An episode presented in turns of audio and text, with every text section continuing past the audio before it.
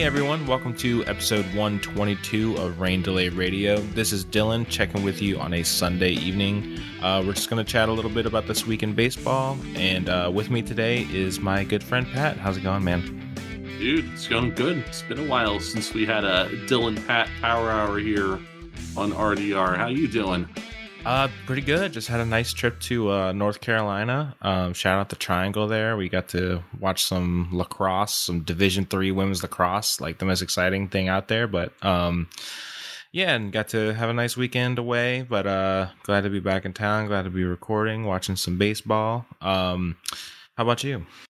Uh, you know, I'm doing good. Had a good weekend. Um, hung out with some buddies today, played Magic, and uh, now I'm just switching between. Uh, Bruins, Panthers, and the Phillies, Astros game.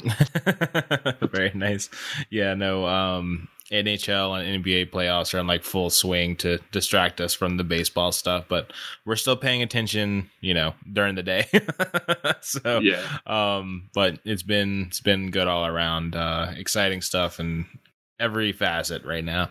Um, later on in this episode, our co-host Naim spoke, or speaks with Carter Chapley of the Saint Louis Post-Dispatch, kind of about Cardinals baseball right now, which I think will be interesting because Saint Louis is not doing super hot right now. We can touch on it real quickly, but, you know, Jordan Walker can't really play defense and wasn't really hitting the ball well. Arenado struggling.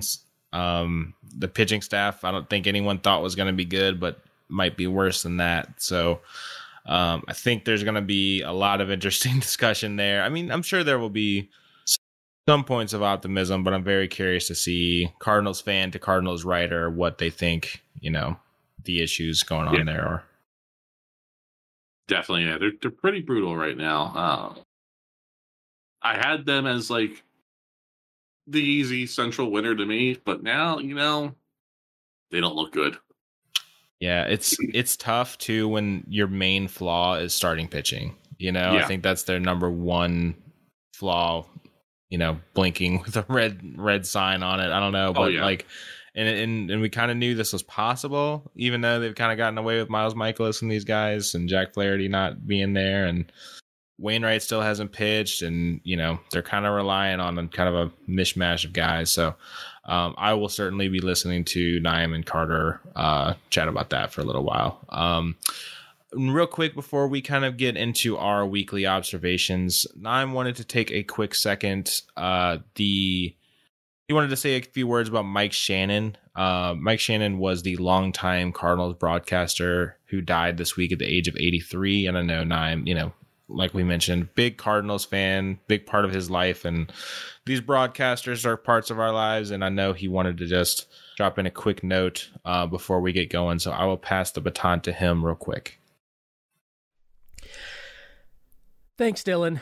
Um, I, you know, I hate doing this. Uh, this, this sucks, right? Um, uh, last year, Um, I had to hop on to uh, be the one to eulogize Vin Scully uh, because he passed away after we recorded the episode, but before it released. And as the editor, I hopped on, did a quick, you know, a quick eulogy for him. And um, and that's what went out. And you can go back and listen to that uh, if you'd like to. Uh, it was around the All-Star break last year, I believe.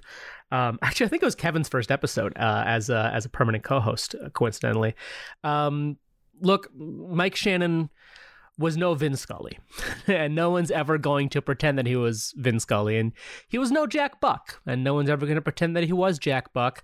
He did work with Jack Buck, though, and, you know, he's he's a somebody who was around Cardinal baseball pretty much his entire life. He dedicated his life to Cardinal baseball, um, and, you know, there's there's a lot of people who come to Saint Louis and stay with the Cardinals, or, you know, come mid-career, come early in their career and come back to Saint Louis, bounce around, whatever, whatever. Uh, Mike Shannon was born in Saint Louis, raised in Saint Louis, went to high school in Saint Louis, went to college in Missouri, uh, played for the Cardinals, uh, retired as a Cardinal, then broadcast for the Cardinals. Um, you know, it, this Mike Shannon, possibly more than anybody ever ever lived, died, and breathed Cardinals baseball. Um, Mike Shannon was the voice of the Cardinals for many, many years, uh, first on television, uh, then on the radio. Uh, he retired from the radio uh, at the conclusion of the twenty twenty-one postseason, um, leaving those duties to uh, uh, Rick Horton and John Rooney. Um, you know, it's tough, right? And, and, and Dylan mentioned broadcasters are a big parts of our lives as sports fans. You know, they're the people who we hear day in and day out, you know, one hundred sixty-two games of baseball. Even if you don't catch all one hundred sixty-two, you know, how many hours of my life has been spent listening to Mike Shannon? It's hard to quantify, you know? Um, and, uh, and certainly, you know, I'm, I'm a person who got into baseball a little later in my life. I was uh, I was nineteen or twenty years old when I really got into baseball. Um, so I only really caught about ten years, a little less than that, of Mike Shannon's career. It was, it was already on the decline. You know, he was, as Dylan said, he was eighty-three years old when he passed. He was already in his seventies by the time I started really paying attention, like listening to, you know, listening to many, many radio games a year. Um, There's really, I mean, there's really not much else I can say. You know, it's, it's it, like I said, it's, it's hard. You know, he's, he's not the Vin Scully national, um, you know, where, where obviously Vin Scully was a Dodgers broadcaster, but everybody knows Vin Scully, right? Jack Buck was a Cardinals broadcaster, but everybody knows Jack Buck. Uh, Mike Shannon was a Cardinals broadcaster, and Cardinals fans knew and loved Mike Shannon. And, you know, if you were a baseball fan, maybe you listened to a few Cardinals games and listened to some uh, some Mike Shannon. And, and obviously the Cardinals radio broadcast uh, was well known for its wide reach um, in the, uh, you know, in the eras before T V and, and even since. Um, even now in Illinois on a clear night, I can pick up a Cardinals broadcast from, you know, uh, northwest of Chicago. So I don't know. There's it's it's tough to to eulogize somebody who who's been such a big part of your life, um, and and particularly a guy like Mike Shannon who who towers in again in, in Cardinal baseball. Um, he'll be missed, and um, it's a bummer. It sucks, um, but uh, hopefully he'll uh, get up, baby, get up to that uh, great baseball heaven in the sky. All right. Back to you, Dylan. Thanks for that. Uh, thanks for giving me that moment. And with that, let's get into some of the big kind of news and notes that we had for this week of baseball. I think the Pirates were kind of an interesting team in so many ways. It's not typically a team that would maybe lead off our discussion here. But, I mean, if they could probably have enough storylines right now to fill out, you know, a lot of this it's, conversation. It's so fun to see, finally. Out of nowhere. So the Pirates are the best team in the National League. That's kind of the headline a little bit on this Sunday. They have twenty wins. They're the first team in the National League to twenty wins. Um, they signed Brian Reynolds to an eight-year, one hundred six million dollars extension. I think there's a team option there at the end. So pretty good deal for both sides, I would say. You know, it's not like too rich for the team like that, that, you know, probably wouldn't sign it otherwise, but you know, Brian's still making good money and probably worthwhile. And then the excellent Drew Maggi. Is it yeah, Maggi, right? Drew Maggi story. Uh, I think it's I think it's Maggi. Maggi, yeah. yeah. So we'll go One to Maggi. Um, either way, thirteen years in minor league baseball. He had made the major leagues before, but didn't get a chance to debut. So he was kind yeah. of in that like weird major league limbo, and he comes up, makes his debut in the middle of this kind of crazy hot streak they're on, and, you know, kind of inserts himself into, um, you know, kind of the great things that are happening here, and, you know, getting yeah. his first hits and stuff. And just what, what is your perspective on all this shockingly good news coming from Pittsburgh? Um, so as someone who was born in Pittsburgh and lived there for a little bit of my life, I like, I'm so happy to see this going on. Um, uh, it's like, I have a soft spot for the Pirates uh, just because, like, this is where I'm from. I'm a big Pittsburgh Penguins fan, um, so I've always had a soft spot for them. So, like, it's cool to see them back in it, you know, after the years of, of struggle and bad trades and all of that. Um, that spending money to extend Reynolds is awesome, because he's certainly the, the, the core piece of the team. Um, and when you consider that they got him in the trade for Andrew McCutcheon, and now McCutcheon's back on the team, like, it's cool seeing those two play together. Um, and they just have looked great, and even losing uh, O'Neill Cruz, they still look really good. And, you know, Cruz is going to be back in a month or two. I believe that was the prognosis for the injury. Um, and, you know, with how weak the N L Central is, I don't see it out of the realm of possibility that they could, you know, if they keep this going, they could win it. Um, the the Maggi story is great. You know, he was he was called up and then he got sent down on Friday, so he didn't get to get in a game when he got called up initially. But then they had to add him to the roster for a doubleheader with the Nationals. So he comes up, he gets his first hit and his first R B I in the same at bat, which was great. And then he got another hit. Mm-hmm. Uh, just a really fun story for this guy. Yeah, yeah. I mean, it's it's crazy how, you know, they obviously started well, but when the Cruz injury happened, it felt like it could all just be like, well, like, cool, like, glad they showed up. It was up. A fun run, yeah. You know, like, I hope you enjoyed your middle of April, but, like, you know, it's all downhill from here. And obviously there's a lot of season left, but, like, months like these do help a lot when you're a fan. Yeah. You know what I mean? Like, it's really huge when you can, one, like I said, get get. a guy like Reynolds under contract after months and months and months of, like, we're going to lose another guy, you know, and especially a guy that, you know, you traded Andrew McCutcheon for, like, it had a lot of emotional baggage, you know, now, now yeah. That's like the best version, you know, it's, it's having both those yeah. guys on the team right now at this time is so great. You got guys, you know, really showing up that, like, need, they kind of needed to show up, right? Like, Mitch Keller's looked a lot better. Oh, Renzi Contreras. Renzi Contreras has been one of the best in baseball right now, as far as, like, per start, you know. Um, Vinny Velo has looked great for them. Velo. That's pretty Vinny good. Vinny Velasquez. Vinny V. Um, yeah, I mean, he has. I, I took him in our baseball league where we take bad players, and he's made me pay for it. Yeah. You know, usually taking Pirates he, would be... He's uh, usually a sports champion, but now yeah. he's looking good.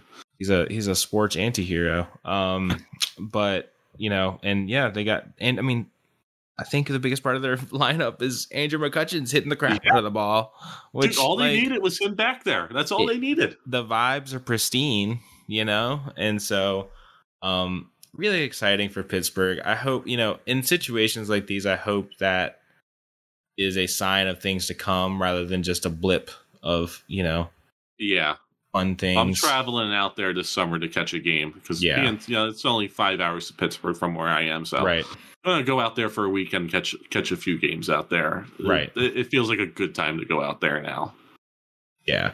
Like, whenever I've thought about going to Pittsburgh, it's like, oh, well, the Pirates suck. Maybe I can get some cheap tickets and go to a great baseball stadium. But now it's like, yeah. okay, now you get, like, you can see cheap tickets and a decent team. Right, you can see a decent team starting to form, if nothing else, you know, and at if at best, it's going to be a team making a playoff push, you know, if they actually maybe struck gold with a few guys that they maybe didn't expect to, like Vince Velasquez or whatever. So, um, yeah, it's it's it's pretty cool, and um, you know, we mentioned you mentioned before, you know, they they could be a serious playoff threat if for no yeah. other reason than, like, the Cardinals aren't good right nope. now. They're more talented, but they're not good. The Brewers are better, but have their own issues, you know? I think yep. everyone's skeptical about their hitting. And then, you know, if their pitching staff gets hurt, like, at all, you know, they're, they can yeah. probably go through a lull. So, um, you know, it's having a month like this matters, you know, and uh, yeah. it, Couldn't couldn't be a better month to be a Pittsburgh Pirates fan after what they've gone through for quite a few years. Um, I wanted to hit on something that you will be very excited about. Uh, oh, yeah. One, Bryce Harper is apparently trying to return from Tommy John surgery this week. Yep. Uh, he had Tommy John surgery five months ago, like basically right after the season. And uh there was reports and, I mean, you know, there's videos of not just reports, but he's been testing it at first base. So maybe not a ton of throwing and stuff, but Apparently, he is ready to roll now, either as a first baseman yeah. or D H, or combination of the two, which is just five months for Tommy John surgery. I don't care who you are, where you've been. That is wild. So um, what is your perspective on this? And what have you heard about his process getting back onto the field? So he's just been doing what he usually does and just staying focused and and and keeping keeping to the grind. Like, he's trained really hard to get to this point. Um, I think it was like two weeks after he had the surgery, and they they were like, I mean, you can hit off a tee if you want. He was in there hitting off a tee. Um, he's he's put in all the work to come back, and you know he could theoretically have returned a few weeks ago. Apparently, he, they just need him cleared for base running. So that's what this appointment's going to be about on Monday. Um, they're going to try and clear him for base running just so he doesn't tear the tendon again, base uh-huh. running. Um, most likely he's going to be cleared. He'll be in the lineup Tuesday night in Dodger Stadium, if that's the case. Um, it's just like every time I think that he can't impress me anymore, he does, he does stuff like this. Uh-huh. Like he, he, he doesn't feel human. It's like he's got like Wolverine mutant healing, you know? Yeah. It's insane. Yeah. Like I know I know the, the phrase got thrown around with like Russell Wilson a few years ago, like, oh, he's a quick healer. Dude, mm-hmm. Bryce Harper is a quick healer. Dude is a freak. Like, like it's insane.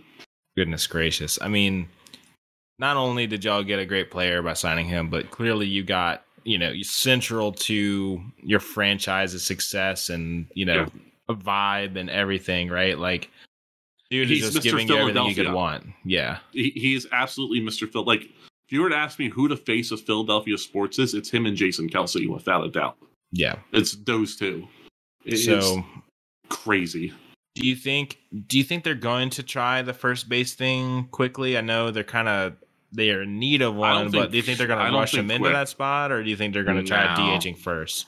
They're going to do D H. I think it'll be Bohm at first, um, and then the outfield of Castellanos, um, Marsh, Schwarber, uh, with Souza playing third base. Mm-hmm. Um, or, you know, if they want to give one of the guys in the outfield a break, well, they can't really do it now because Pache's hurt.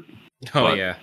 They probably would have done Castellanos at first and mm-hmm. uh, Pache right and Marsh center. Yeah. Um, but I don't think we'll see Harper actually play first until like July or August. Yeah. Fortunately, some of their depth has really worked out. Like Edmundo Sosa has played really well. I mean, I, yep. I've always liked him, or I've liked him for the last year or two, just because yeah.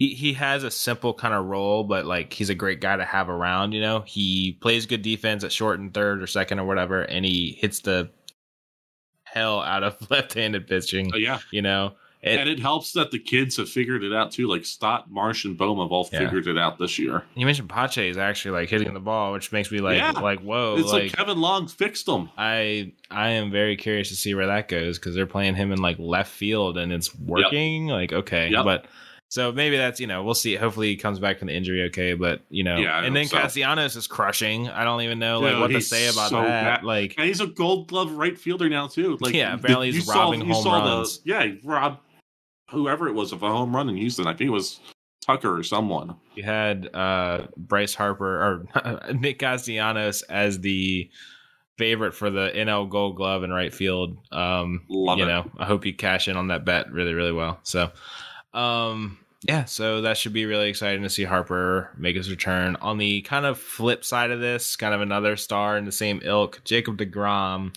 Uh, was has been having a pretty good first season with the Rangers. Not perfect necessarily, but like striking dudes out at an absurd clip. Like he had like one bad start at the beginning of the season and has otherwise been pretty yeah. dominant. He has hit the fifteen-day injured list with a forearm strain. Um, it's that time of the year. Yeah, he pitched four innings, I think, the other day and left. And you know, I, I wish it was not as predictable, but. Forearm strain, kind of a scary injury to hear with someone like that. They just signed him to that. You know, he got a lot more money than I think people expected him to, at least for a yeah. contract you can't trade away. And, you know, it's just tough. Like we all, we all know he's the best. Like, would you? Is anyone debating it at this point? Like, he's just so no, he's, good. When he's on the mound, he's the best pitcher in baseball. But he just, you know, like, like is this just theory, every year, or is this is this going to be it, a big injury? I don't know. I, I, I think I my theory is he didn't start throwing one hundred miles an hour till he was thirty. Like, mm-hmm. you, you can't start doing that at that age. And I think that's why we're seeing this, because just his arm could, can't handle it. Yeah. Because these injuries didn't really start until he started doing that. I just don't know the mechanics that go into that stuff. And that, nothing he ever does, nothing he ever does looks like it doesn't look hard. hard. Yeah. Right. Like, it doesn't look like that aggressive. He kind of has a whip of an arm. And, you know, it's, that's, you know, it's, he is a it's slender dude, but he's really athletic. You know, former yeah. shortstop. I don't know if that makes him, you know, I feel like that should be a good thing. I think pitching injuries are mostly random, but like when it happens this consistently, I'm, I'm willing to entertain That's any option. You know, like, I don't know, like Otani has slowed himself down a little bit and just leaves the one hundred for when he wants it. You know, I don't know that. I think that's more for a control thing. But with DeGrom, it's like, I'm sure it's hard to tell someone like that, like, hey, maybe we should dial it back a little bit for your own health. One, because we don't know if that's actually causing that. And two, right. like, it's hard to tell someone like, hey, like, don't p- be the best person on the planet at your job. Yeah, you know? like, I like agree. You should be the third best person on your planet to maybe pitch a few more innings. You know, we don't even know. So it's like, it's just such a tricky situation. And I think we were all...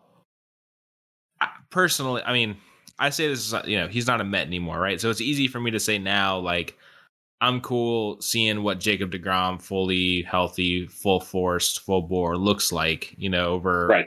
at least one hundred fifty innings, right? one hundred fifty is at least what we want to get to if you're talking like Cy Young contention, right? Yeah. And, you know, we, we see it and he's doing it. He's not any worse than he was, but, no, you know, he's still Jacob DeGrom. Um, you know, forearm strain. But unfortunately, mean, that means he's still Jacob DeGrom with the yeah, injuries. He he has not ceased being Jacob DeGrom, in better or worse. So, um, we're I think we're all rooting for it to be mild. You know, it's it's possible. You know, but for like I said, for, forearm is always the one that I go, ooh, you know, like that's that's not a good sign for a lot of people. But hopefully, he yeah. stays away anything serious, and this is a blip on an otherwise great season for him. I agree. Um, a few more things just to touch on before we move on to uh, Naim and his interview with Carter Chapley. Um, Mexico City series uh, wound up this weekend, and uh, the balls were flying. It was like a oh, home run derby. Uh, I believe the first game was sixteen to eleven, and there was an M L B record tied with ten different players hitting home runs. Yep. It was just like, dude, just hitting nukes left and right. I think there were more four hundred fifty foot home runs hit in that game than had like ever been hit. It was just like, like the first game too, right? That was only two. Was it only two games there? Yeah, it was only two games they did there. And then the first game it was just, you know, the total first game was just a slugfest. You know? Yeah. So um, I think there was a report that they didn't like have the right kind of like humidor that they would for a place like Coors. Yeah. And if you don't know about Mexico and its, you know, kind of topography, Mexico City's baseball stadium is seventy-two, I think seventy-two hundred feet above sea level. Yep. And Denver is like five thousand something. Like, so it's like Coors on crack, basically. And with no form of preventing, you know, with no way of, I guess, dulling those balls, it just went buck wild. It, it went wild. It was so much fun to watch. just, just the balls flying. I think someone called it like, it was like watching like a game of like M L B Slugfest or something like that. We were talking about the video games, I think, a couple weeks ago. Um, but yeah. it was, it was like watching, you know, a game of M L B The Show on like Rookie, you know, or it's just like, oh, that one that one's not coming back either, is it?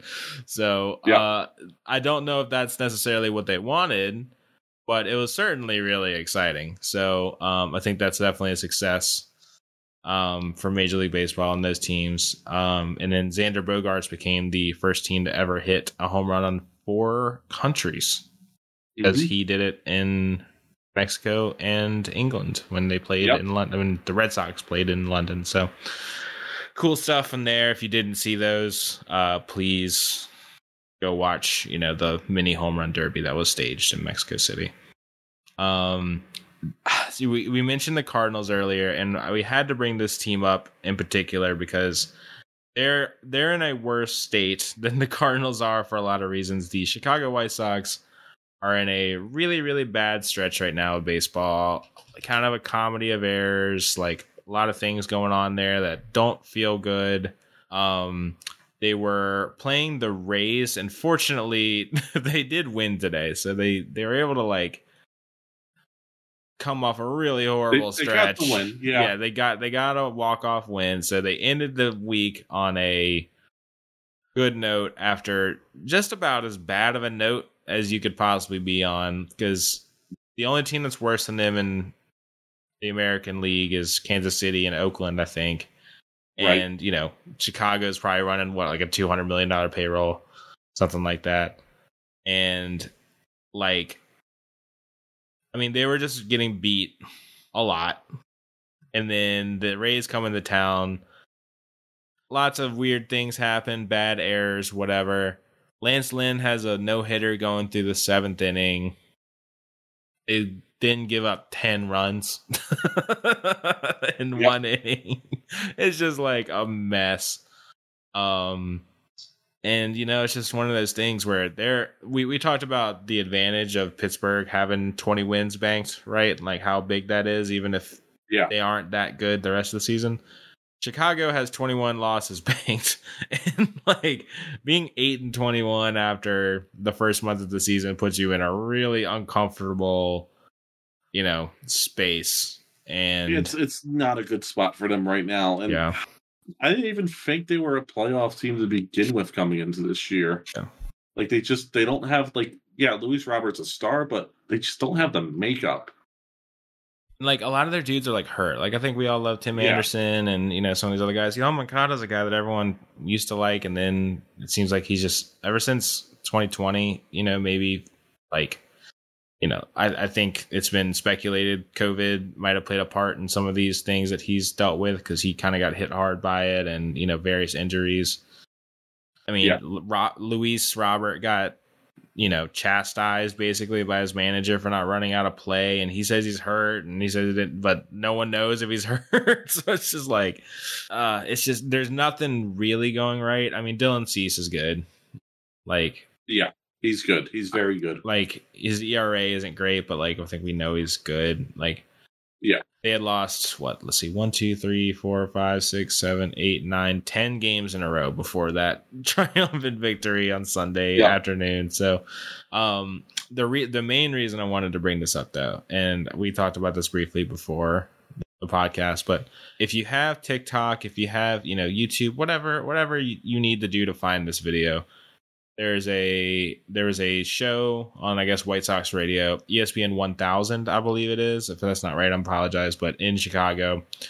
And a fan called in, and apparently this dude is like a actor. Like, he's like a, you know, Broadway actor or something. Yeah. And he calls in and just gets like, rips the team. It feels like ten minutes. I don't think it's quite that long, but it's like five or plus minutes of something.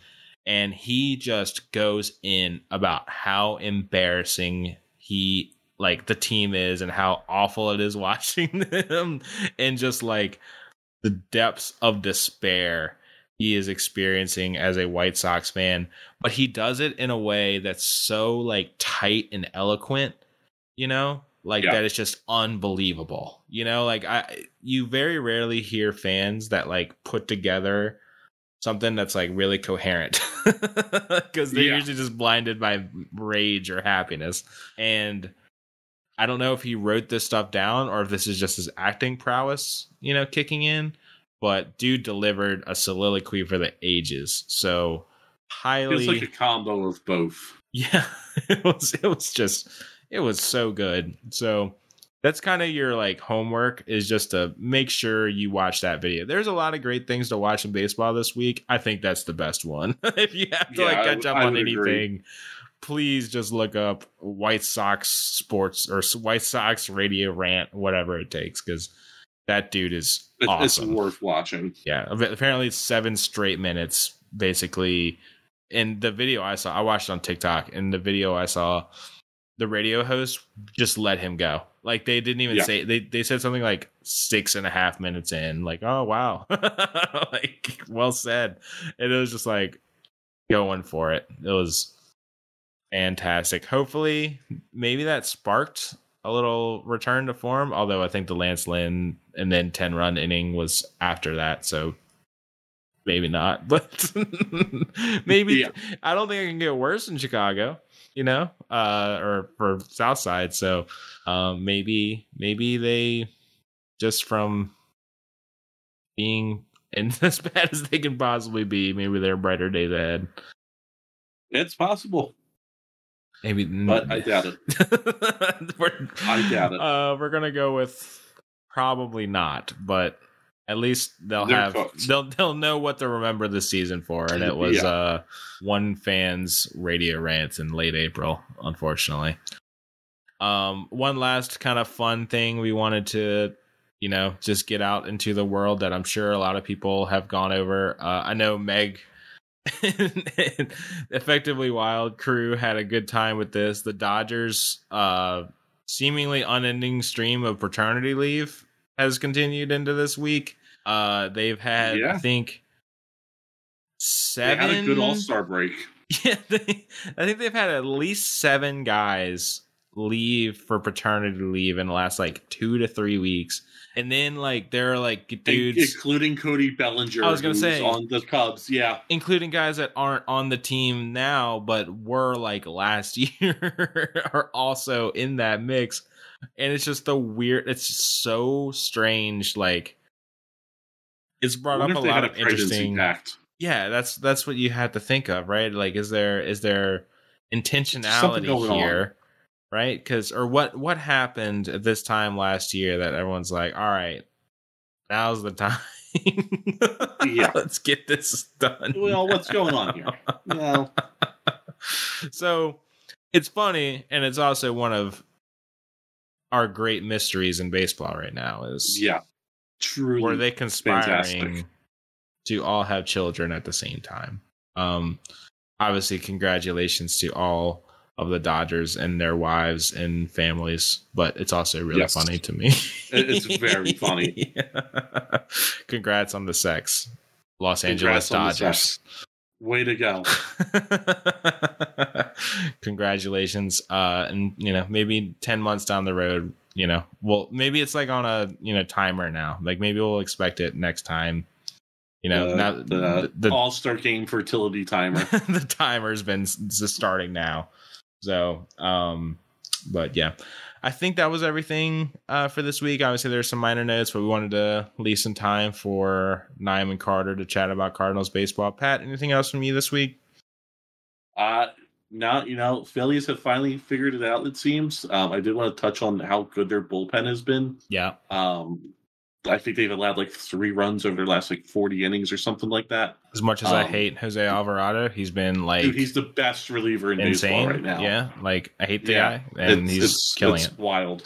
So you know, when Harper gets back, I'm I'm feeling better about the team now. Yeah, it's it's it certainly feel primed for you know.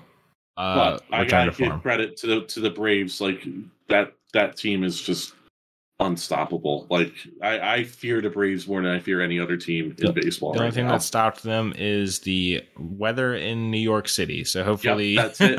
hopefully they can't uh, beat the weather. They can play baseball tomorrow. Uh, that would be really nice. So fingers yeah. crossed. Um, but yeah, it looks like we got some. You know, Braves are all they're cracked we, we got up to be. Fun N L East race going yeah, on. Mets will be in the mix once their guys are healthy and Scherzer is. Not suspended. Yeah, so, it's so um, funny.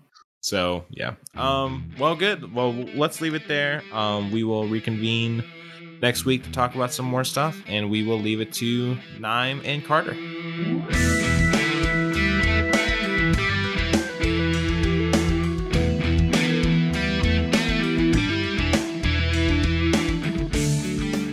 Hello, folks. folks. Naim here, and I am speaking to Carter Chapley. Carter is the digital baseball producer at the Saint Louis Post-Dispatch covering the Cardinals. Uh, Carter, how's it going? It's going well. It's a tough time to be covering the Cardinals, but all things considered, it's going pretty well. Boy, howdy. You don't have to tell me twice. Um, Carter, uh, first I want to ask you, how did you come to this this role of digital baseball producer at the Post-Dispatch? Yeah, so I started in sports media in Saint Louis for a little company called Scoops with Danny Mac, uh, with Dan McLaughlin, and I covered. I started off covering mostly uh, Saint Louis University Billiken stuff. So for all my Billiken fans out there, I'm st- I still do that pretty regularly, just independently, uh, along with my coworker Stu Durando. But uh, you know, I, I did that for probably three or four years, and then the Post-Dispatch had a position open uh, for a digital sports producer, digital baseball producer. Um, and I had made a lot of connections. I got connected with Ben Fred and, and Ben Hockman, uh, Stu Durando, of course, through the, at the Post-Dispatch. And so when that job became available, they kind of like pointed me towards it and said, "Hey, you should, you should look at this." And when we started it, it wasn't really a role. It wasn't a role that existed. Uh, it was for a project called S T L Pinch Hits, which, uh, shortly thereafter died because it just wasn't a well organized, you know, project. Uh, but and so it turned into uh, myself and my coworker, who I work with very closely, Daniel Guerrero, basically just converting over from pinch hits to S T L today dot com and, and the Post-Dispatch. Um, so it was a new role that was designed to bring new and interesting uh, content options to uh, Cardinals fans and readers, which has since expanded into uh, City and Blues and and Mizzou and Billikens and Battlehawks. And, and so now I kind of do it all, but my main focus is still, of course, your Saint Louis Cardinals. And uh, so what does what is because like you said, it is kind of a new role. It's it's a role you don't really hear about from a lot of of papers or, or you know, necessarily. So what is what does that role, I guess, entail besides just, you know, the vagueness of, of, of creating content, which I think, you know, is is kind of a, a catch-all that a lot of people use these days. Yeah, it's, a percentage of it is just creating content, right? Like that's a percentage of the role is just being available as part of the staff. I mean, the card. The Cardinals, clear and away, are the most popular team in the city. Our metrics show that time and time again. It's not even, like we can't compare anything to it. So there's a value in creating. Just walk around to Schnucks and you'll see. Yeah, like exactly. Like it's it's not even a question. So we don't even compare any other sport anymore to Cardinal success. It's not worth doing. Um, and and so there's a value to just creating content around the team. Uh, so a, a lot of papers have a role similar to mine. They just don't dedicate it to, to one thing. Like we do, mm-hmm. um, because of how popular the Cardinals are. So percentage of it is just, I write the daily first pitch blog. I write, uh, if there's points of interest that our writers can't get to, or if they're, if they're traveling, I, I'm responsible for that. But a lot of it is back end stuff. A lot of it is, um, we have our, our weekly chats with our, with our writers on S T L today dot com. I manage and, and plan and, and kind of moderate those. Uh, I produce all of our podcasts. I produce uh, videos weekly for baseball, soccer, hockey. Um, our, our web our web page has to be up and running every day, and so I organize how the web page looks most days. Uh, and then the social our social media accounts as well. I do a lot of management uh, generally, uh, not just baseball related, but just generally for the uh, at S T L Today uh, social media accounts. So that's it's it is a fairly vague uh, title. Uh, for a reason, it's meant to be a lot of things, a jack of all trades, so to speak. Uh, I like to call myself the team pinch hitter. I kind of do everything. Uh, but it, it it is almost intentionally vague so that there's nothing. If we have a project idea that we want to take on, it's my responsibility to kind of execute it. Which you're, is, the, you're the Jose Akendo, or yeah. or in a more modern parlance, the Tommy Edman, or Ben and Donovan as well. Yeah, exactly. If there's a project someone wants to execute, like we have some things coming up here soon that will expand our audio platform on S T L today dot com. That it's like we've had a writer come to me and go, "Hey, I've I've thought about doing this," and I'm like, "Okay, it's my job now to shepherd that idea to execution and help you provide the coverage you want to provide." If there's things like we want a graph, we want a chart, Carter, well, it's my job now. So last year, for example, it was my job every time Albert Pujols hit a home run to make sure there was a video of Albert Pujols hitting a home run on every page at S T L today dot com. Very cool. Yeah, it's a that's a that's a cool. position, I guess. That's kind of uh uh not to make it about myself, that's kind of like that that is sort of the I, in my head kind of a dream position, because you get a lot of you get to do a lot of different things um, while still, you know, being focused on largely on, you know, what you love, which is baseball. So it's it is kind it of is, a it is a very cool role. I love I, I would love to expand my role into writing, but that's why I have Derek Gould and Lynn Worthy and my whole team here to teach me how to do that in the future. Yeah. Absolutely. Uh, all right. Well, we're here to talk about the Cardinals season. So let's talk about the Cardinals season. Um, so far, uh, not going as planned, right? The Cardinals came into the season sort of uh, the favorite to win the division. Uh, that's certainly not happening yet. Obviously, you're not going to make big conclusions uh, at the end of April. Um, but, uh, you know, they're they're a team that's near the top in on-base percentage. The the core is still based around Goldschmidt and Arenado. They added Wilson Contreras. Uh, Jordan Walker started the season with the club, is now sent back down. We'll talk about that. um, but I guess the the you know biggest question for uh, non-Cardinals fans that are just looking at the standings and wondering what's going on, what's going on? yeah, I mean, I, I, I truly believe in the economy of bad vibes. And it feels like there's just bad vibes around this team. Losing begets losing, right? Like right. The t- when the team is successful and winning, everyone feels good. They're playing for their best. And now you just have a, a team that is, uh, they're, they're not just fighting to stay alive. They're fight. They're they're, they're fighting from drowning almost, right? Like th- this is how a season gets away from you very quickly. You find yourself ten games back of the division. You, you I think they're only five games back of the wild card, which is, I mean, th- that means that. You know, the Manfred wildcard system is a success because if a team can be this poor through April and still feel very, they're only, you know, a, a good week away from being back in the playoff picture, that that's a success in terms of the of what they want in terms of teams not, you know, giving up early in the year. But it, it's it, it it's bad vibes, right? Like Nolan Arenado has not been the Nolan Arenado we know. Uh, Paul Goldschmidt still has a three oh eight batting average, which I know batting average is like a Not not a stat people want to look at anymore, but I think it I think it suggests something. Um, but the team doesn't hit well with runners in scoring position. The team doesn't have games where they can put together hitting hitting and pitching. Right, the pitching rotation has been much better the last couple times through the the the order. Uh, and, and when they get good pitching, they can't hit, and when they get good hitting, they can't pitch. It's just bad vibes, and I, I don't know what you have to do, like what kind of Miles Michaelis seance you have to put on to turn the vibes back. What what you know, if I'm going to call it the economy of vibes, what what vibes stimulus package do you need to get like a three or four game winning streak going to really turn this around? Because it, you're right. Like when you look at the team, the names you throw out with this team, they are better than what their record suggests. It's obvious, right? You have two M V P, a winner, and a, and a third place finisher. You have Wilson Contreras, who is a very quality offensive catcher. You have some really solid players like Nolan Gorman. If You, if you told me you got this production out of Nolan Gorman at the beginning of the season, I'd say, great, they're leading the division. Uh, yeah.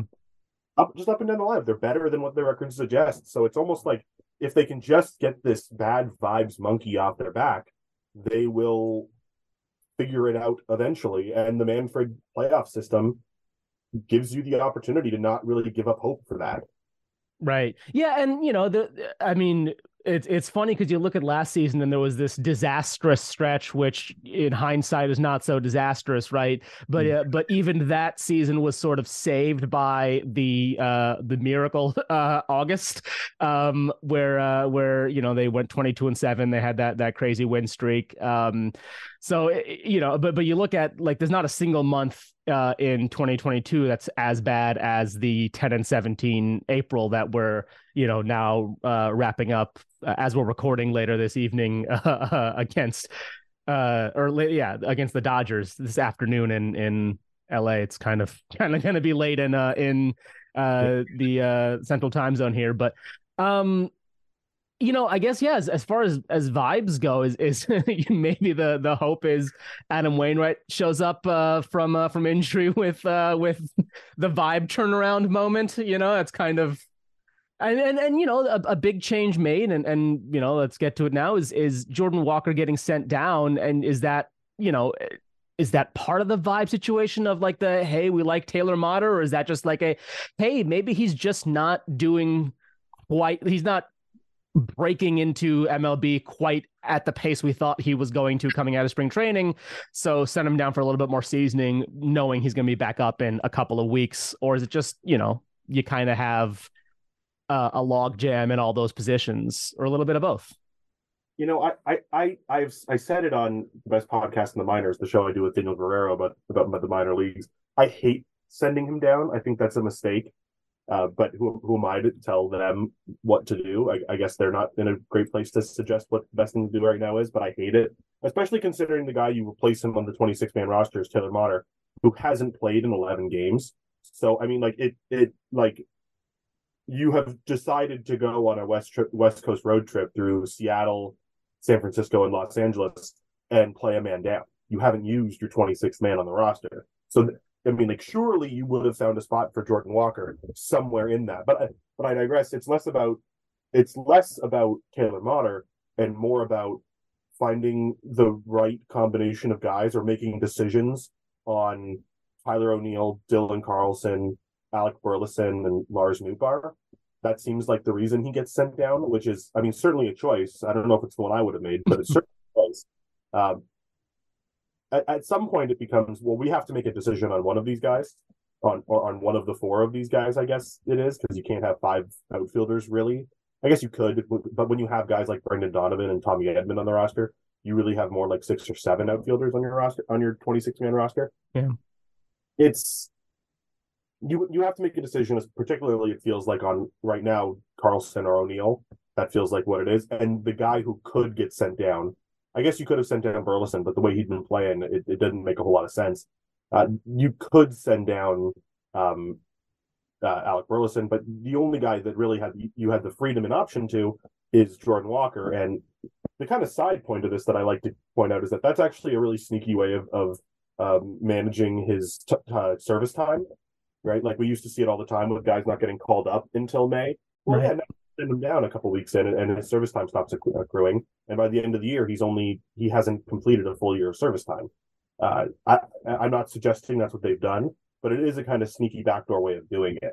Uh, it, I would like to see him back in the major leagues. I think at this point he's proven to be a major league outfielder uh, or major league hitter. Excuse me, he has not proven to be a defensively major league. Um, But I, I just don't think he's going to learn anything at triple A, right? Like he will that yeah. he could majors. That's that's the thing is like if you expect this person to be a major league hitter facing a bunch of quad A pitchers instead of Clayton Kershaw, for example, doesn't make a whole lot of sense to me. Especially if you're already losing, right? Like if it was August and you're in a playoff hunt and you like they did last year with Nolan Gorman, they didn't have the the, the time to worry about him. They were chasing a playoff spot. It's April. It's early. It's Let him learn, because when July rolls around and he needs to take on insert, you know, Sandy Alcantara, let's say, which, ouch, um, it, it, you want him feeling like he's faced the best and not a bunch of dudes in triple A. Yeah. So I don't love it. I think that's a bad vibes move. I think they're overthinking things at this point, which... Can you blame them with the way they lose? yeah. Yeah. You know, and, and as you mentioned, like, it feels to me like it's not even like a... It it feels like a, hey, this just is the move that we can on paper do. And I, I agree. It feels more like a, you know, and, and Burleson was hitting well, but like Burleson is not, he, he's good. He's a great player. I'd be happy to have him around for a long time, but he's not the future of the club in the way that Jordan Walker is. You know, he's not, he's not the, the guy who you're kind of, you know, who you're putting everything on, um, whether you should or not put that on Jordan Walker's shoulders. It's there, you know, it's there. Um, and he knows it's there. Um, but, and you know, it's not that he was tragic, you know, he had that, he had a, a great start to the season and, and whatnot, but yeah, no. Um, uh, speaking of those young players that you did bring up, Nolan Gorman, who, you know, last year came up, played the half a season, was, was perfectly adequate, uh, though maybe not the, uh, the, you know, the player that we all necessarily thought he would be. He was twenty-two. Now he's twenty-three and, and he is that player. Um, uh, are there, you know, uh, what, what adjustments has he made and what, what has sort of led to him being arguably the, the backbone of this offense? It It's so funny because it was, it's, it's such a unique player in that, like, we all watched him last year and his flaw was so obvious. Right, like it's so rare you see a player this talented have one like real hole in their game, which is that he simply could not lay off high fastballs, particularly up and away. And he he he he couldn't like, and he couldn't get to it. He couldn't hit it. He couldn't, and he couldn't lay off of it. Worst of all, right? Like if he could just lay off the pitch, teams would eventually have to not throw it there because it would he, they would walk. Like, right, he'd take walks, which would be fine. Um, this year, he's, he still has trouble with that pitch, but which is, you know, it's not like you can just pick up, it's like all of a sudden, you know what, that thing I'm really terrible at, I'm going to fix in one offseason entirely. But he just doesn't swing at it anymore. He doesn't let you beat him like that, which is a fascinating way of a, of a, of adapting. He forces pitchers to come in, like particularly down and in on him, which he can handle probably as well as any hitter in baseball right now. Is that is that down and in fastball, down and in breaking ball, making you come to his kind of swing plane, and he can dominate it. He, it's it's a he's a force to be reckoned with, especially at his age. Uh, now, does he still strike out a ton? Yeah. He, he still strikes out a ton, which is not like not unusual for twenty twenty-three Major League Baseball. I think it's kind of a thing I have to adapt to mentally, is being like a guy who is, you know, in one hundred plate appearances has twenty-nine strikeouts, I think is what he's at this year. He strikes out a third of the time. And it's like, well, you know, like I will take that considering he has an O P S of nine, nine hundred plus. Yeah. I mean, listen, so does Mike Trout, you know, like. Exactly. Like Paul Goldschmidt won an M V P last year and he struck out like one hundred eighty times. Yeah. Or right? Like it's just a thing you have to like you have to mentally adapt to. But he does it's like not like he's a free out every every at bat anymore. Like he was a little bit towards the end of last year, right? Like I, I'm curious as to what happens if pitchers decide we're just not going to give you that pitch. We'd rather walk you. And if he gets impatient and go, because I, I know guys like to hit, right? Like everyone likes to hit. No one like like they'll take walks. No one likes to walk. They want to hit a double. They want to hit a home run. So I'm curious as to what happens is when like he becomes so prolific to a, to an extent. He's if he does, if he hit, if he reaches this point where teams will just be like, no, we'll just take our chances with forcing you up, uh, up and away, or with hard stuff up and in, and we'll see what you do. And if you can't handle it, we'll just give you the walk because we'd rather you do that than hit a home run. But for now, um, I mean, he's proven me wrong, particularly. I didn't think that was an adjustment that he could make. It's a very difficult adjustment to make, changing a fundamental part of your swing, a fundamental part of your approach. It's a very difficult chore, so to speak, in terms of um, your, your, uh, an off season. And so he's proven me wrong. And and you know what? I'm I'm happy. I'm happy for him. That's a, that's great for him. I'm I'm very pleased that I am wrong once again. Speaking of uh, of guys we're happy for, um, is Paul DeJong really back for real, or is this uh, is this a one week mirage? Because uh, you know, Paul DeJong came came up, uh, was I think started the first game he came back, or maybe the next game after that, and suddenly started looking like the you know the rookie or, or second year or whatever Paul DeJong that uh, that was crushing baseballs and, and playing elite center uh, elite shortstop. Is that the guy he is? Is he is, is you know, are we now forcing the, the infield as well as, as the outfield? And there's just a, a weird, you know, offensive logjam, or, or, you know, are we expecting that, that uh, regression to come? Well, so I, I, I am personally expecting that regression to come, but again, like I just said, I've been wrong before and I'll yeah. be wrong. And that, that but... I mean, he's, he's, listen, nobody thinks Paul DeJong is a true talent ten seventy-one O P S player. That's there's certainly a level of aggression coming, but like it's because it's funny because like last year he did the exact same thing, right? Like he comes back from injury, he comes back from being demoted. Uh, he gets into, I, I think it was like the National Series when he gets back, uh, like in, in at the end of July. No, you know what it was? Because it, it was like right after they had left from Toronto. Uh, they, they went to Wash. They went to Washington. He started. He hit like home runs in back-to-back games. Over the next thirteen games, he hit like three, like three hundred plus. Had an like an O P S of like above above one, and and he was and, and you know I I think I joked at the time he's like Mike Trout for thirteen games, right? Like he he was awesome for thirteen games. Uh, I I think it's the onus is on him now to prove he can be better than like. A, a negative war player for more than thirteen years, right? Like, yeah. I, I don't, I don't think it's unreasonable for anyone to be like, okay, Paul, you've done this before. We've literally watched this happen a year ago. Be just not bad, right? Like, just be not bad, and you'll have a spot on this team, right? It's very clear they're going to give Paul DeJong every opportunity to be on this roster, one way or the other. It's clear that Ollie is Ollie Marmol is. perfectly fine with running him out there at shortstop and moving top, uh, Tommy Edman to second base, regardless of how much sense that makes, especially after going an entire offseason saying Tom, Tommy Edman is our starting shortstop and it's on Paul DeJong to learn other positions to to fit into the lineup. They decided, no, Paul DeJong is the priority at shortstop right now when he's hitting well.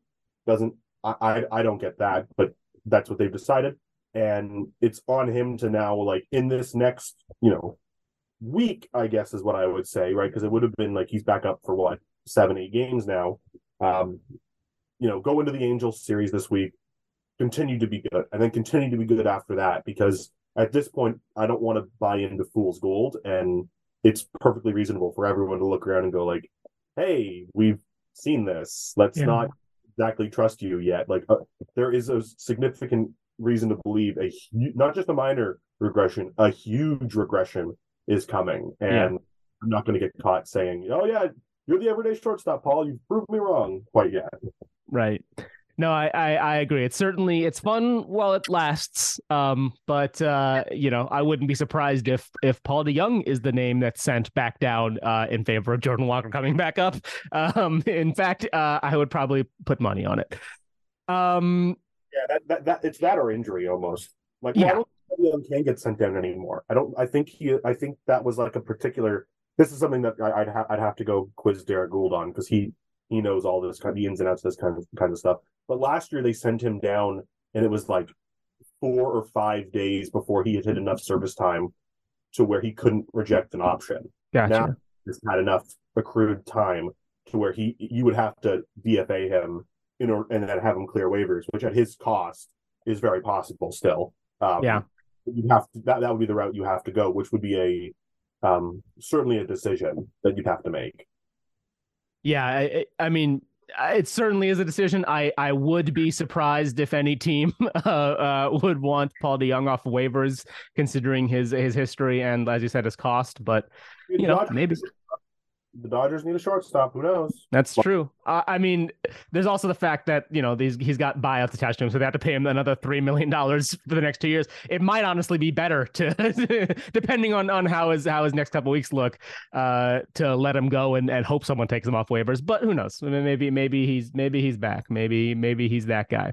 Uh, let's talk about the pitching, because that is that is. was certainly the pain point coming into the season. As you said, they've been a little better this time through the rotation, although the relief corps, who I think we kind of expected the bullpen to be uh, not as much of a pain point as the rotation, has been, uh, uh, you know, Ryan Helsley has blown three saves. The, the bullpen has more uh, blown saves than saves, which is not something you want to see at any point. Um, What I mean, talk about uh, vibes. You know, if if there's if there's a, a vibe mismatch somewhere, it feels like it's it's there. Yeah, yeah. I mean, pitching. The, the, I guess I'll start with the starting rotation. Is that like it?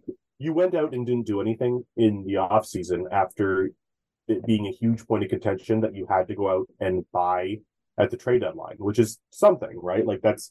This this the pitching rotation didn't improve in any metric from last year to this year. It is essentially the same, barring a few like some very small removals, right? Like Jose Quintana is no longer here. That that's, yeah. that's and changed. Flaherty is healthy, Flaherty's you know, healthy. like uh, and yeah. he hasn't looked. You know, like you look and you look at all these guys and you go, okay, so for this team to be elite, for this team to be like a like Astros, Phillies, uh, Dodgers, Braves, Mets.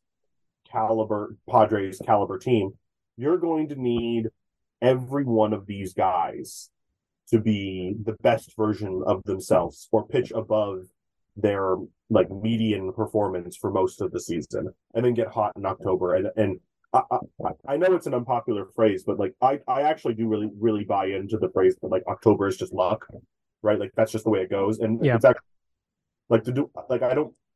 The DeWitts like saying like, oh, we just need to get into October, or, or John Mozeliak saying we just need to get into October, and then from there it's just kind of luck. They're not totally wrong about that. I think they've underestimated how much luck you can create for yourselves, but that's neither here nor there. Um, Jordan Montgomery has looked every bit the role of what you ask, want him to be, which is like a two or th- second or third starter in a rotation. Um, Miles Michaelis is not. Steven Metz is not. Jake Woodford. I mean, what are we asking of Jake Woodford? he's actually been pretty good for the last three starts. Just hasn't really come together. I think two. I think the last two Cardinals wins wins have been Jake Woodford starts, actually, which is, if I'm remembering correctly, but I'm probably not there. And then Jack Flaherty has been not terrible. It's just not good. So everyone is not terrible, just not good right now, which is something to behold, right? Like, that's the exact opposite of what you were hoping going into the season, right? Like I just said, you were hoping everyone would pitch above their median performance. They've all pitched either below it or at. Not good. Uh, and then the bullpen, uh, like I caught a lot of flack this offseason for saying, if, if you can get a starting catcher for Ryan Helsley, you do it immediately. Because, and that's not even a disrespect on Ryan Helsley or, or Giovanni Gallegos or Jordan Hicks or Zach Tom- like Zach Thompson or any any of these guys. It's just that relief pitchers we've seen so yeah. every year there is a huge variance in performance year to year. The best, the reason why guys like um, Devin Williams in Milwaukee and Josh Hader now in in, in San in uh, San Diego, and, and you go up and down the list of these guys who are elite uh, bullpen guys. It's not because they're actually that amazing. It's just because they're really good consistently.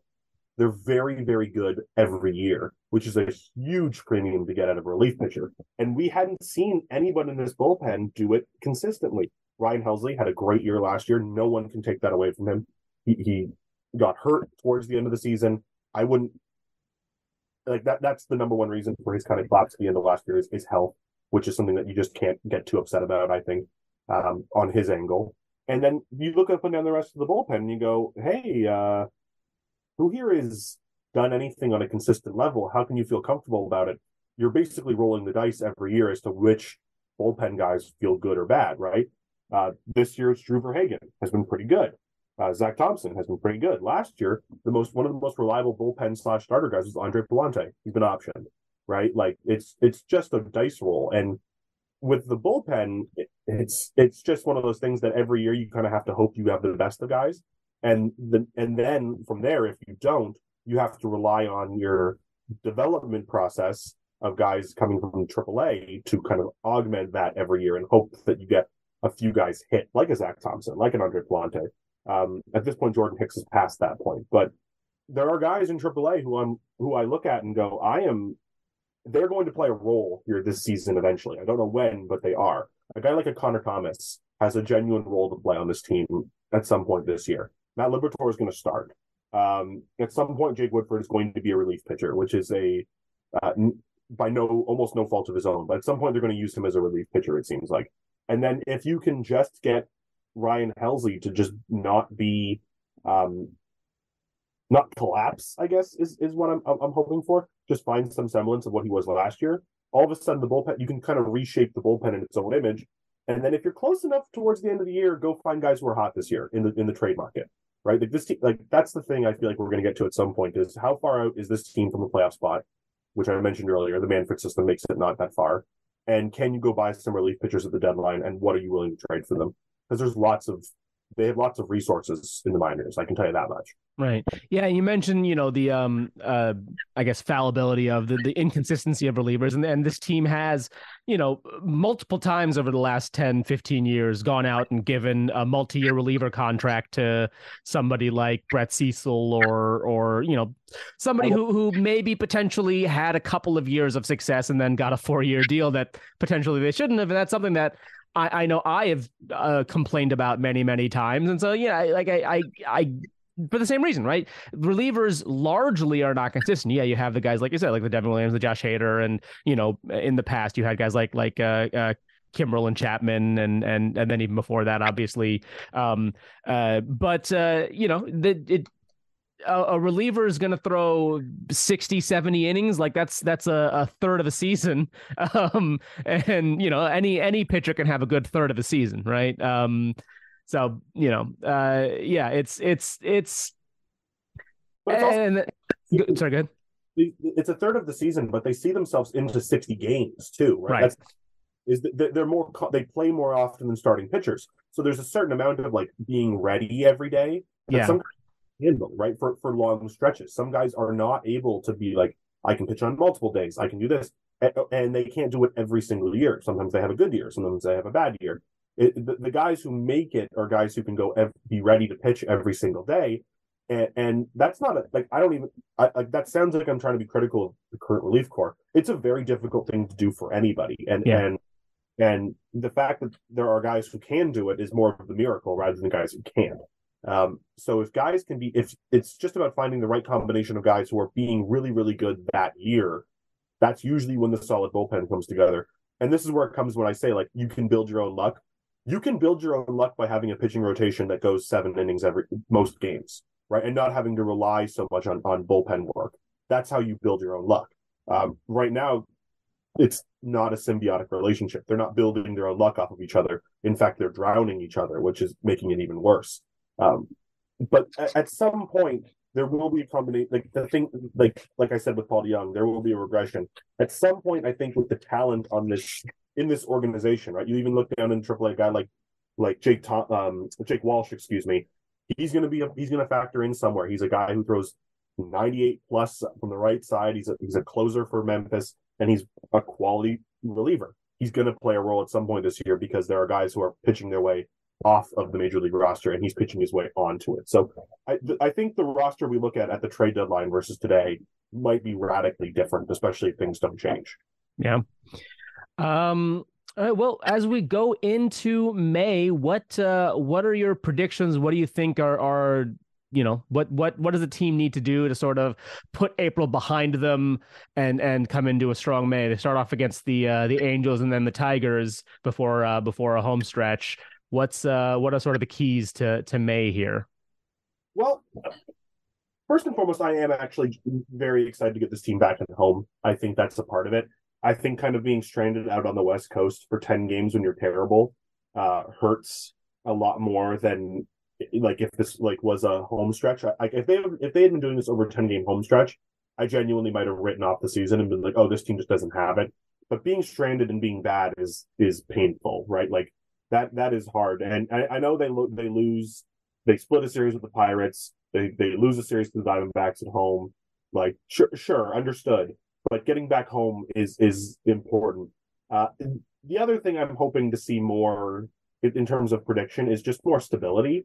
I'd like I would like to see. I think Ollie Ollie is tinkering with the lineup, tinkering with defensive responsibilities, tinkering with every part of it because they're just trying to find something that works. They're just trying to find like what is the thing that's going to get this team sparked, right? Is it Dylan Carlson in center field? Is it Um, yesterday they had Wilson Contreras DHing instead of being behind the plate. Is it like what is this combination of things that will spark something, anything out, out of this team? And I'm hoping some stability, playing guys in regular spots every day, um, giving guys opportunities to to consistently contribute in ways that they were expecting to, uh, and then getting some start and getting building off of what has genuinely been a good couple of, I don't know, tur- two turns through the starting rotation just to, to stabilize things a little bit, right? Like y- yesterday was unfortunate when, in the Jordan Montgomery versus Clayton Kershaw start where where Gumby, like, shoves, right? You can't ask for more out, out of him. He was awesome. And then you face Clayton Kershaw, who is a Hall of Famer in his own right, right. And he shoves as well. And so, like, hopefully, like, any other stretch, you just kind of spit on that and go, you know what, we got beat today. Now it feels worse than it actually is. And so hopefully they can kind of build off of some of those starting starting pitching performances. We get maybe a solid one later today from Jake Woodford and get some offense today. They clearly liked getaway days. I mean, they've won uh, the, the the last game of the series. Like, what is it? One, two, three, four, four, one, two. I'm looking at the schedule now. Three, four, five straight series. They've lost the, they've lost the opening game and, and won the closing game. Um, So if you can, like, I would start slow, win two games in a row, like get, get back into this. Just don't let this this season get away from you in May. If you, I mean, I, I don't mean to like be totally underwhelming in this prediction, but if you could, like, if you can just finish May five hundred, I I think things will start to level out in the in the National League Central, right? Like maybe you don't get yourself back into the race immediately, but you keep your wild card distance at five, six, four, keep it in that range. The Pirates, I think, will eventually fall off. I, I don't know how much I believe in them yet, but they can, I again, more than happy. More, well, I've been proved wrong many times, but I don't know. The Brewers are the club I'm actually more worried about, to be completely honest. But if you can just keep it at a distance and, and just st- steady the ship through the month of May, get into June, get into like get into the trade deadline to be buyers. That might put you in a position where this team could be a playoff team again, because we talked about it off the top. This is a good group. They're too talented to be this bad. So if you can just steady the ship through May, use this as a steadying month, the season might not be lost. But if things start to spiral or stay the same, ah, man, I'm, it's going to be a long, long summer. And I, I, and I, for one, am not looking forward to that. Yeah. Um. All right, Carter, before I let you go, is there any any last thoughts on either the Cardinals or or any other team around baseball that you've been just keeping an eye on? I mean, even the Pirates, who are, uh, as you said, probably a mirage, but the first National League team to twenty wins uh, somehow, uh, just as we all predicted, I suppose. Um, any any final final thoughts? Um, it final final thoughts. Again, this team is too good to be this bad. And if you told me they were a five hundred club, okay, I might buy it. But the, being this bad, I just don't buy it. Right. I think the team can get better. There will be a regression to the mean, so to speak. Uh, if they can just keep it close, this team is still a playoff team, and then you go buy.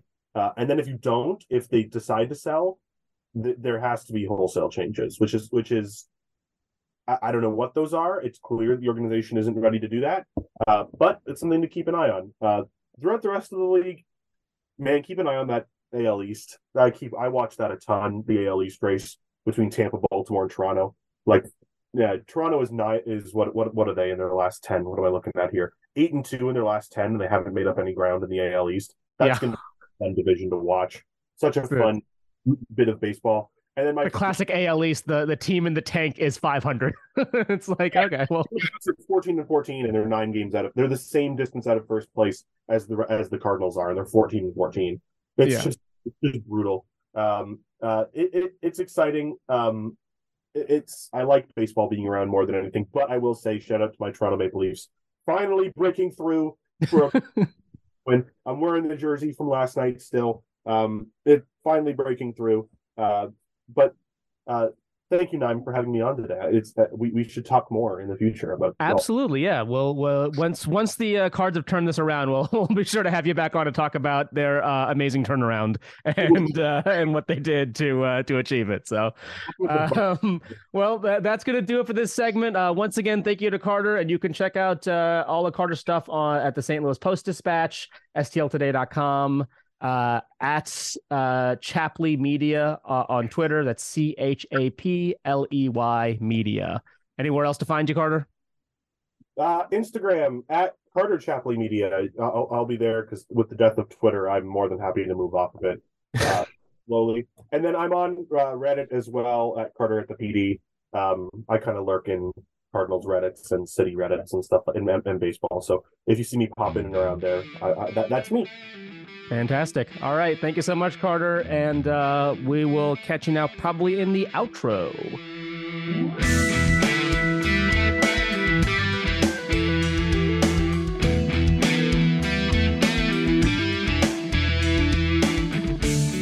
Rain Delay Radio is produced by Lewis. Dylan and Pat co-hosted this week's episode. Thank you to our guest, Carter Chapley. Rain Delay Radio is edited by Naim, and our theme music was composed by Chuck Leese. Rain Delay Radio releases every Monday morning at one a.m. Eastern. We will see you next week. All right. There we go.